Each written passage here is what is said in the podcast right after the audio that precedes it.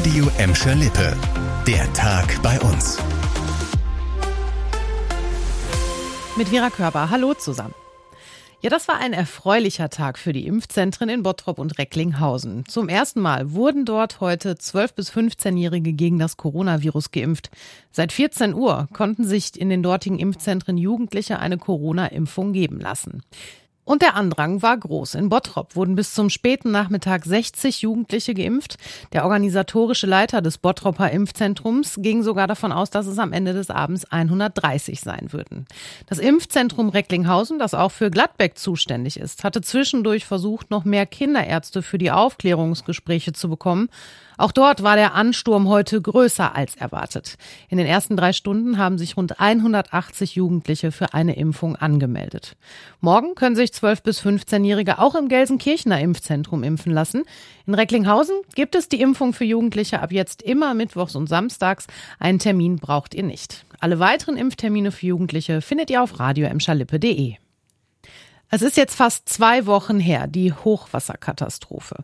Und die Hilfsbereitschaft in Gladbeck, Bottrop und Gelsenkirchen, die ist nach wie vor riesig. Mittlerweile gibt es immer mehr Spendenaktionen bei uns. Am Sonntag zum Beispiel ab 10 Uhr veranstaltet ein Gelsenkirchener ein großes Benefizkonzert in der Trabrennbahn. Dort treten rund 20 Künstler auf.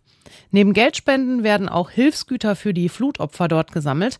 Außerdem will der Schalke-Fanclub Kuzoras Enkel bis Mitte August mindestens 1904 Euro zusammenkriegen.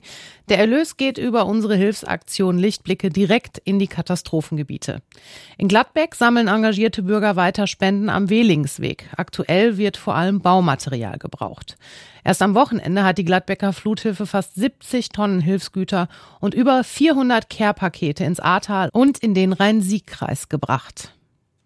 Und dann noch gute Nachrichten für Schalke-Fans zum DFB-Pokalspiel von Schalke beim FC Willingen am 8. August können auch Fans aus Gelsenkirchen anreisen. Für das Erstrundenspiel beim Oberligisten aus Baden-Württemberg sind nämlich Gästefans zugelassen. Ab sofort ist eine Ticketanfrage da möglich.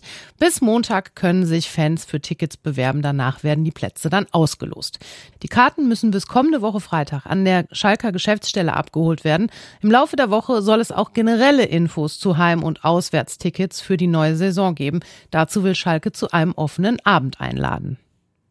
Das war der Tag bei uns im Radio und als Podcast. Aktuelle Nachrichten aus Gladbeck, Bottrop und Gelsenkirchen gibt es jederzeit auf radio und in unserer App.